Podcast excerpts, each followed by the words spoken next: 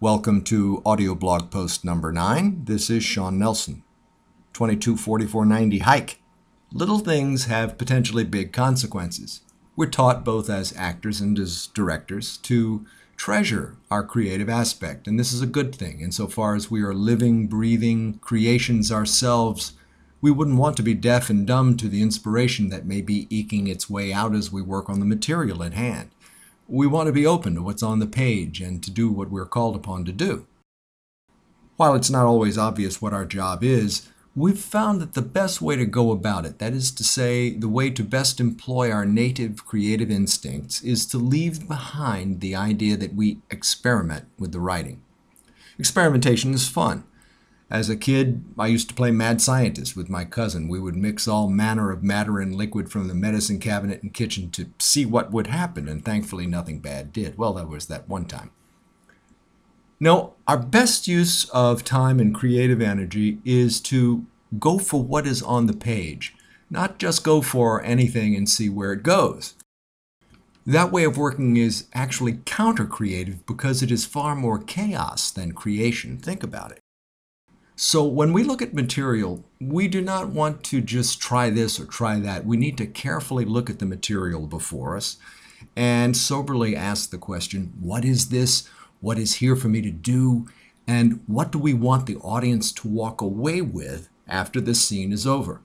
Asking these questions, our creative attentions are directed at solving a creative problem instead of creating one. One of the most common arbitrary mistakes in the creative process for both actors and directors is the inclusion of arbitrary negativity.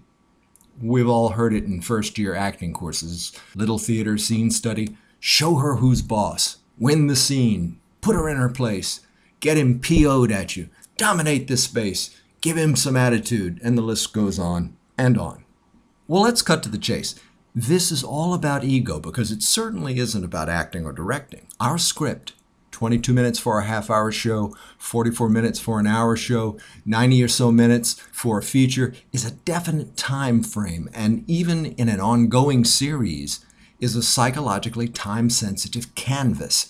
If your character is inexplicably mean, nasty, rude to waiters, harsh with women, bitchy to men or women, condescending, aggressive, patronizing, any of these things in the short time span of the life of tonight's story, then it leaves a very definite and palpable impression upon the viewer.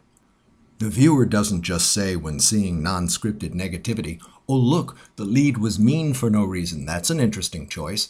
No, the viewer says, holy cow, what was that? This has meaning, this has to have meaning, and this has to be explained, preferably before the commercial hard break. And if it isn't explained in the material, you, as an actor or a director, have a big problem on your hands because, for one, they just missed the next 4 lines of dialogue as they were sent for a loop by an unexpected creative choice. Snake handlers know what they are doing. Actors and directors have to know what they are doing too.